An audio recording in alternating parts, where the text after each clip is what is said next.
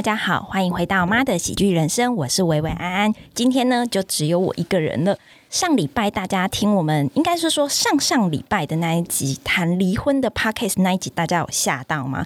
因为其实那一集我跟 Alan 是真的真的录到，就我们两个就暂停录音，因为两个人情绪都不是非常的好。那我们上传之后呢，我的好朋友就有私讯说：“哎，我听的时候一直觉得背脊发凉。”哎，就是他就说他一直想到我婆婆的脸，然后就想说这个内容确定是可以放在网络上分享的吗？因为这个妈的喜剧人生这个 podcast 的宗旨呢，就是希望可以分享最真实的婚姻是什么样子的。所以说呢，我不确定大家的婚姻是不是都是这个样子的。但是呢，我跟我先生 Alan 录音的时候，就是我们平常就是这个样子。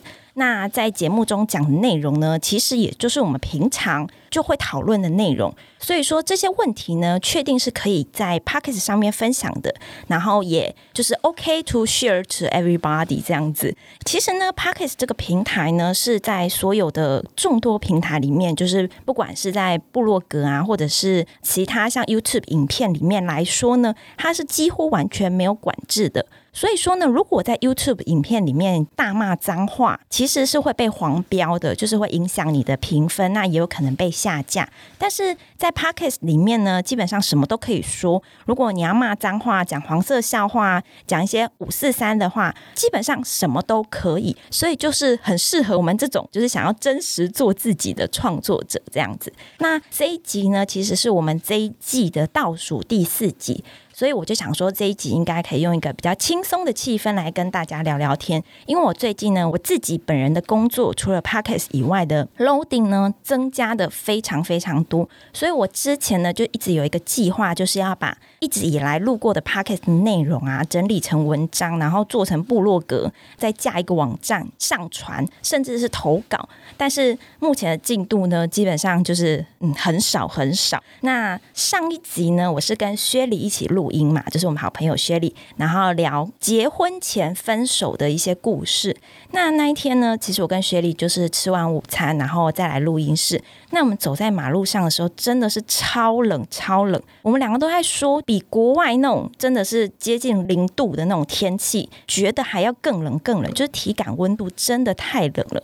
然后呢，走到录音室，就是进来里面之后，就觉得超热的。因为我还问那个工作人员说：“哎，你们有开暖气吗？”就是他们没有开，但是录音室就非常的温暖。也因为这样呢，就是冷热交替，我的身体就完全受不了。录完就是荨麻疹大爆发。那现在我又在同一间录音室，我刚进来之前我就想说，哦，这一次进来千万不能穿很多衣服这样子，因为温差实在变化太快了，大家要注意保重身体这样子。那这一季呢，上半季的主题就是大概前六集，我们其实都在谈婚姻中的一些议题。后面的部分，我们就新增了许多，就是跟离婚分手有关的，包括我们下一集之后要谈的，也是跟离婚相关的。基本上在一个月左右的时间，就是过年前，我们这一季就结束了。我们就有在思考说，下一季大概要做什么样的内容。对我也想说，要问问看大家，说会想要听什么样的内容呢？真的欢迎大家私讯告诉我，因为其实我也很烦恼，就是关于婚姻啊，还是离婚啊，或者是更多是跟亲子有关的内容这样子。那其实说这一季已经快要结束了，但是其实有很多还没有做到，而且很想要做的议题，包括。婆媳问题就是也一直想要做，但是没有找到一个很适合的方法，跟找到想要找的来宾。因为其实我有找到一些很适合的来宾，但是他们都觉得在公众分享他们的这些婚姻故事会影响到他们的家人或婚姻。但是我觉得偷偷是可以理解，因为说真的，呃，很少大家听了，家人听了多多少少，就像上一集我先生听了我的一些言论，他还是会有点点点点点点，所以我是偷偷非常理解的那当然还有很多外遇的问题，这个我也超想做的。我一直想说，哎，我的朋友里面好像没有那种因为外遇离婚啊，或者去抓奸的过程的这种故事，目前还没有。但是朋友的朋友有，但是因为就是你知道隔比较远，然后要邀请，还在讨论当中。所以说呢，大家有没有想要听什么样的内容？真的。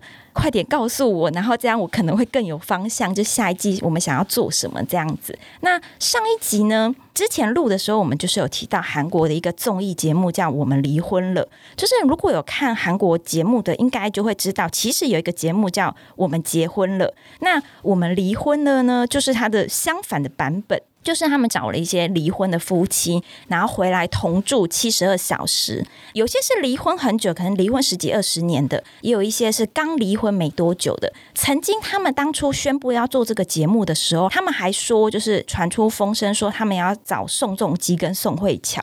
我想说，如果有他们，那就真的太酷了吧！还有安宰贤跟具惠善，就是这种你知道超有名的离婚夫妻，就本来很好，然后后面撕破脸的。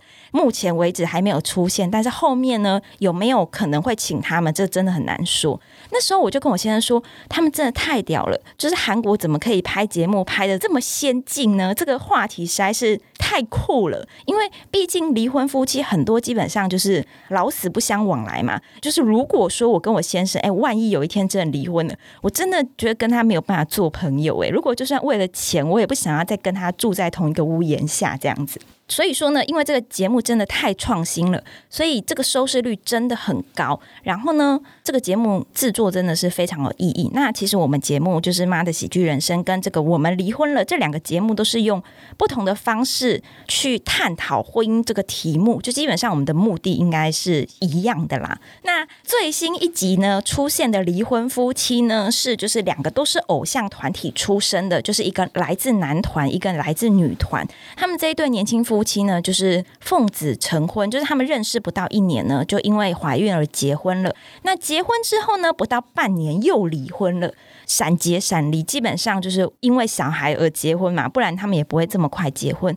那他们这一对再回来说，他们为什么？离婚的时候，他们就有说，他们其实从筹备婚礼的时候就开始一直吵架了，而且跟彼此双方的家人相处也不是很愉快。就是这个男团出身的男主呢，他就说他跟他的岳母呢，就是相处就觉得超尴尬的，然后岳母常常会讲出一些让他觉得吃不下饭的话，这样子，所以两个人其实就很快就离婚了。那他们在节目中还说，就是从结婚开始就觉得超不幸福的。哎，我真的觉得他们真的很敢讲哎，因为 我就觉得他们的家人看到他们就是讲这些话的时候，那个表情才真的很精彩吧。我觉得我讲的真的不算什么。其实他讲到一个很重要的一点，就是今天想要跟大家分享讨论的，就是婚礼的筹备。就这件事情，大家结婚办婚礼的时候有吵架吗？因为我真的觉得婚礼呢，就是一场感情的考验，就是从你婚纱要去哪里拍，然后要在哪里宴客，是要在饭店呢，还是你要办户外婚礼？那喜饼是要选中式还是西式的？宾客要呃所有的亲戚朋友全部都请吗？还是我们就是办一个小型的婚礼呢？还有什么订婚、结婚、归宁都要办吗？还是现在其实很多其实都是在同一天办这样子？蜜月旅行要去哪里玩？这可能相对还简单一点，因为这比较是两个人的事情。更不要说了，结婚有超多超多传统习俗，就是很多妹妹嘎嘎，然后大聘小聘啊，提亲还有好多问题哦。已经结婚的朋友，准备婚礼的时候有没有吵到不想结婚？嗯，我们自己的经验是真的，在这个结婚的过程中呢，吵过非常非常多的架。就是也真的面对有蛮多大大小小的问题，但还好我们就是很顺利的跨过去，然后才结婚的嘛。那下礼拜呢，我跟 A 人要去参加我们算是高中朋友的婚礼吧。我们常常就是收到朋友的喜帖呢，就会就是顺便再回忆一下我们当初准备婚礼的一些点点滴滴。然后我们两个就会说：“哦天啊，真的是婚礼真的太累了，我们一辈子呢就不想要再结一次婚了。”真的太累了，就只要结一次就够了。我们都一直觉得，就是婚礼之所以会这么麻烦，这么多事情，就是要让大家就是你看这么累的事情，你一辈子结一次应该就够了吧？你就不会想要再结第二次了吧？就算说我结第二次婚，我可能讲说，那我就公证就算了这样子。基本上呢，我没想到准备婚礼这个过程呢，就觉得非常的心累，因为呢，我跟 Alan 呢，就是从提亲。订婚、结婚、归宁，全部都走过，全部都办了的这种大满贯夫妻，那。这一集呢，就是我们还会有一个小小的改变，因为其实有一些听众呢，我们的朋友呢，就是有反映说。我们的 podcast 的长度其实有点太长了，因为其实，在台湾啊，或者是在大陆，那个通勤的时间没有这么长，或者是有时候一边听一边做事情，哦，其实太长了，就有时候就要分两段，然后又断掉了这样。所以之后呢，我们应该会调整成一集的长度，大概在半个小时左右，这样可能会更符合大家的需求。那如果真的有一些比较长的议题，因为我之后呢又想要做一集是跟律师一起讨论一些离婚议题，就真的会比较长。那我们就会切成上下两集去讨论这样子。那我跟 Alan 呢，就是是小学、国中、高中同学。那我们交往的时间非常的久。就从高二开始到我订婚的那一年，那我们已经交往了嗯七八年，快十年了。那等我们大学毕业的时候，我爸就一直很光明正大的就是催婚。只要他一看到 Alan，就会说：“哎呦，你们已经在一起这么久了，还不结婚？那你们要干嘛？那其实就是要先成家后立业啊。现在就大家毕业了，然后你们也很稳定啊，看起来都已经准备好要结婚啦，所以。”你们赶快结婚啊！你只要把她娶回去就好啦，不要担心房子啊，什么我自己的女儿我自己会养啊，所以你也不要什么经济压力呀，不要觉得你还没有开始工作无所谓，就是结婚就对了。也因为我爸这样一直你知道，迫许我们，那我们想说好吧，那我们就先订婚好了。所以就在我二十四岁那一年呢，就是我跟 Alan 就举办了一场非常传统。就是走古礼的订婚宴，然后请了我们就是很 close 的亲戚，然后还有小魏的朋友一起，就是举办一个订婚宴这样子。那我们就想说，这样对我爸应该有交代了吧？应该可以让我爸就是在消停一下，然后给我们一点时间，这样去做我们自己想做的事。是因为我跟 Alan 都会觉得，我们结婚的时候应该已经是 Alan 就是事业有成，那我也去国外念书，然后拿到研究所的学历，然后。我们再回来台湾，然后结婚这样子，但这件事情就提早非常多。好，那办完这个订婚宴之后呢，我们就该当兵的去当兵。那我想出国念书，我就开始申请学校。那到这里呢，很重要一件事，我们就是要先进段广告。本节目呢由杜蕾斯赞助播出。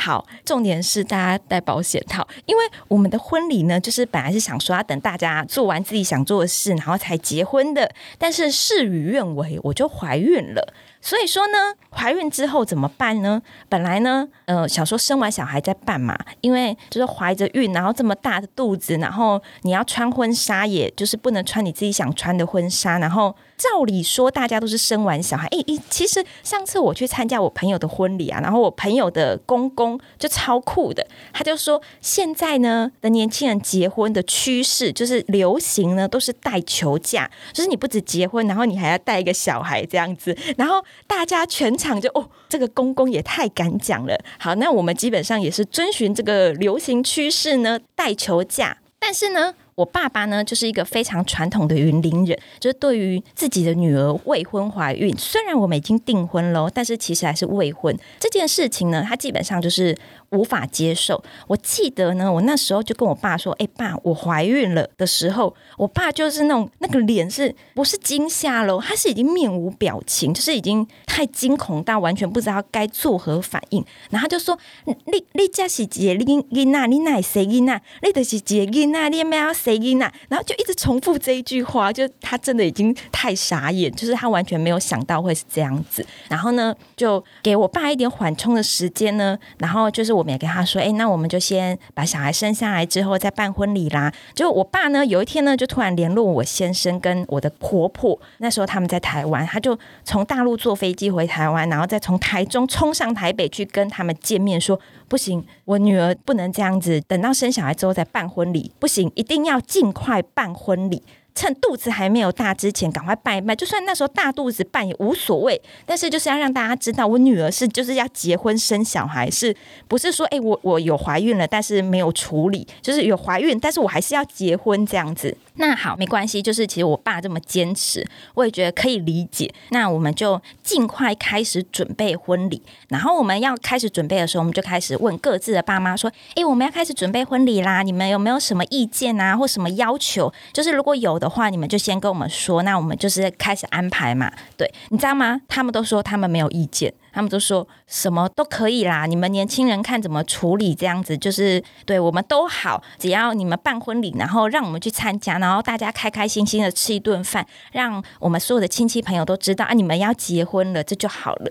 那我跟 A 人就想说，哇，那太好了，你们都没有意见，那我们就完全就是照自己喜欢的来办就好啦。所以我们就找了婚顾公司，对，因为那时候其实我怀孕的时候怀相不是很好，然后身体也不是很舒服，所以我们就想说找婚顾好了，他们就是呃。有他们协助，应该会更顺利。那婚顾也就是问我们说有没有什么要求，我们就是没什么要求，我们就是最简单，我们就不要走一些传统仪式，就不想要那些东西。那我们就是办一个婚礼，然后大家吃吃饭啊，很开心，很 happy 这样子就好了。等到就是诶准备的差不多了，然后我们就通知我们的家人说，诶，我们要在哪里办婚礼呀？怎么样怎么样的时候，诶。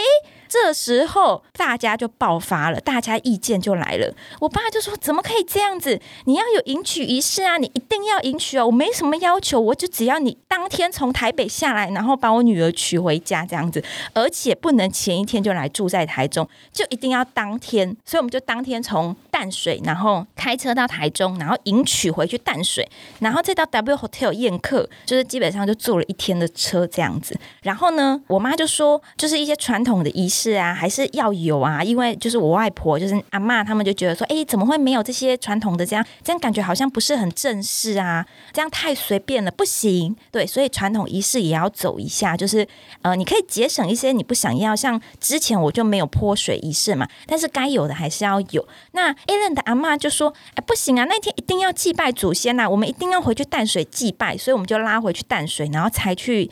宴客的饭店，那结婚还一定要看好日子，就是我们本来选了一天假日嘛，大家方便就好了。那不行哦，还要看日子，而且是要阿妈的那一本农民历里面的好日子，其他的农民历不算哦。所以我们要重新再挑了日子。本来我们就想说，哎呦，订婚已经订婚了嘛，那结婚跟闺女我们就一起办，办一场就好了。不行，我爸说，怎么可以让所有的亲朋好友都从中部就大老远跑到台北呢？所以不行，台中要办一场。然后台北也要办一场，所以说呢，我们结婚呢就是台北结婚，然后隔天再回台中归宁啊，真的超累的。而且大家说好了没有意见，都是骗人的。尤其是我跟 Alan 呢，就是这个家族里面的这一辈里面的第一个小孩，所以他们的要求真的是。大家都有大家不同的要求，然后等到呢，去年我妹结婚的时候，我爸就说没关系啦，有请客就好。就是我爸就突然态度就变得非常非常的淡定，就只要有请客，而且请一场也无所谓哦。因为我妹夫是就是一个特殊的宗教巴哈伊，我爸就说哎没关系，就照你们就是只要有宴客就可以。那时候他就完全没什么要求了，对。唉，青春本来就是没什么理由的。那能回头看呢？就是这些看起来基本上都是喜剧啦。那我们现在回想起来，就是这些过程呢，也觉得蛮心累的。然后也真的身体很疲累，就真的很很多事情很辛苦。然后也吵过很多架，但是是就是一个很好笑，然后。也算是一个很美好的回忆吧。对，但 anyway，基本上呢，撑过婚礼考验的夫妻呢，就是已经算是好的开始，成功的一半了。因为其实真的很多人呢，在筹备婚礼这件事就已经 say goodbye 就分手了。因为我们真的有朋友，还不止一对朋友呢，是在准备结婚的过程就已经拜拜啦。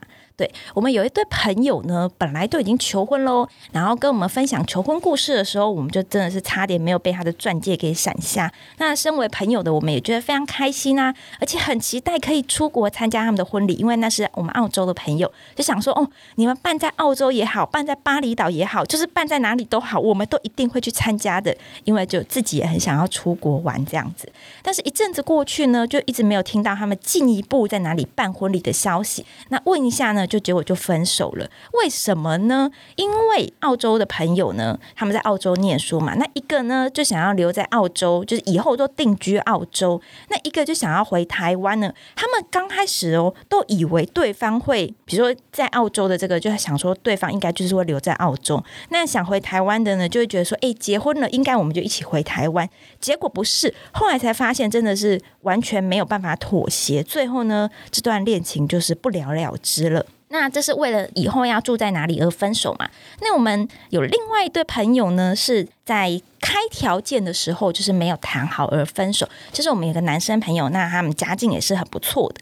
一直以来，我们都知道他很想结婚，所以当他最后就是已经准备要结婚的时候，我们就觉得哇，太开心了，他终于找到他的 Miss Right。但是后面也是就是分手了，因为他们说他们就是呃交往没有很久，就是准备要结婚，所以那时候双方的家人其实都还没有见过。那因为其实呃家人可能也在国外，那提亲那一次呢是双方家人第一次见。面见面的时候，就是先说：“哎，我我儿子想要娶你女儿啊。”然后我们再讨论一下婚礼要怎么办之类的。女方的爸妈就开始开条件，他说：“比如说大聘要多少。”小聘要多少？而且要买一栋房子登记在女方的名下，因为这样我女儿出嫁才会有保证。当他讲出这些话的时候呢，现场的气氛就非常的非常的冷。那男方家长脸色也很难看。就是其实说这种事情，就是你私底下讨论一下，然后再跟爸妈说，其实还好。但是是当场讲出来的时候，是我完全不知道作何反应。男方也觉得就是感觉好像就有点势利啊，然后有点交。换条件的感觉，那最后呢，就是也没有定论，就不了了之了。那因为实在是这个实在是差距太大，那加上他们，我觉得啦，他们其实也没有交往很久，那感情基础也不是爱的你死我活，所以就是哎，你这样条件谈不拢，那最后也是分手了这样子。其实我昨天查资料也有看到一个，不是谈条件，但是就觉得蛮有趣的，跟大家分享。就是有一个女网友说，她婚前呢就知道男友的家人感情非常好，那男友一个妹妹呢非常非常黏哥哥，感情非常好的兄妹。然后哥哥住在外面的时候，妹妹还常常去过夜啊。然后甚至我们这个女网友，她就说她还会帮这个妹妹洗衣服、晒衣服这样子。那你知道后来他们结婚之后发现，哎，老公根本就没有妹妹。那个妹妹是谁嘛？就是他的邻居的小孩。那你知道他们这么亲密，基本上就是对，然后大家就知道，就是看到最后又是一个婚姻鬼故事之类的。对啊，其实我真的超多婚姻鬼故事想要分享，不过没关系，这个下一集我们看他怎么做这样子。那其实大家婚礼呢，到底有什么好吵的？大家都在吵什么呢？说真的，什么都能吵，就吵的大概有几项，就是不外乎是日期，婚礼要办在什么时候？因为就像有些长辈坚持要好日子，而且这好日子还不能冲到一些生肖。你他们看农民历，就是很多是冲生肖的，所以不能冲到所有长辈的生肖。那要办在平日假日，或者是有一些他们是有，就是有些新娘是希望在，比如说我在五月结婚，或者是希望我在七月阳光明媚的时。时候办一个户外婚礼，所以这个日期呢，其实真的也蛮可以吵的。因为 Allen 的朋友就是有提亲的时候，什么时候结婚，大家就闹得很难看。这样，因为就有一方想要赶快结婚，那有一方就是想说不行啊，还要等，因为哥哥还没结婚啊，怎么弟弟可以先结婚呢？所以要等哥哥结婚了，弟弟才能结婚。对，所以要决定日子，就是要先吵一波了。至于仪式呢，这个呢也很可以吵，因为这其实是有关宗宗教的，如果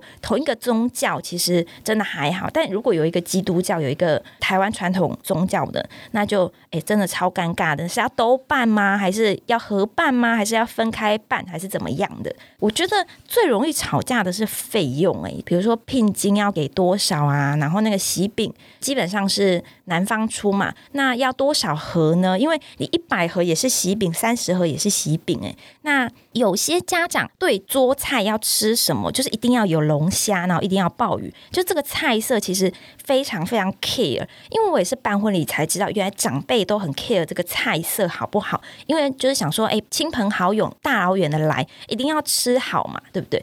那我自己是觉得，我跟 Alan 就是在于宾客名单这一部分，我们会比较要沟通比较久，因为就是要请谁来，就是你知道吗？我们那时候哦，这应该不是我们两个的的问题，但是呢，我觉得这个宾客名单是最。最烦恼的事情。比如说排好了桌数，然后有朋友就是前两天跟我说他不能回国，然后不能来参加我的婚礼之类，我就觉得天啊，真的是以后不要再跟我联络。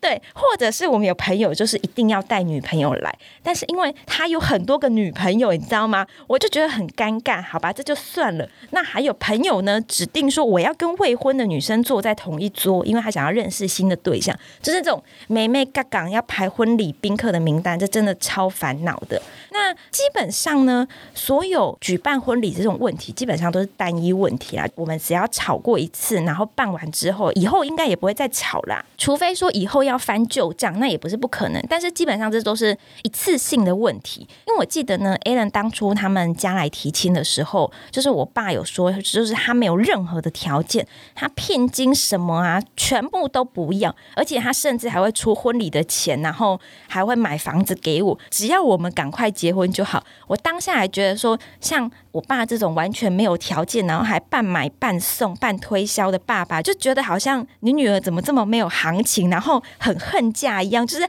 好像我真的是已经。嫁不出去，然后要这样子我才能出嫁，对。但其实这现在想起来觉得蛮有趣的，因为婚礼的吵架其实真的就是在吵两个家庭的一些观念不一样啊，一些成长背景不一样啊。因为就像我说的，就是 Allen 家很重视传统的日子啊，一定不能冲到啊。但我爸妈反而觉得，就是什么日子都可以，你要平日、假日、凶日无所谓，因为他们就觉得说，其实很多人都千挑万选要挑一个好日子，但最后真正过得好的有几对这样子，所以他们觉得日子不重要。那预算的部分也很容易吵啊，因为像 Allen 他们家是做事情都是有预算的，对，所以他当初是有公婆是有给一笔预算，但是呢，我就觉得说不行啊，我这世纪婚礼，我一辈子只结这一次婚，怎么可以？应该是想花多少就花多少。那我爸就是反正只要我开心，花多少都可以。所以我们就各种两家不同的观念，各种不同的个性，就是很多事情需要去沟通，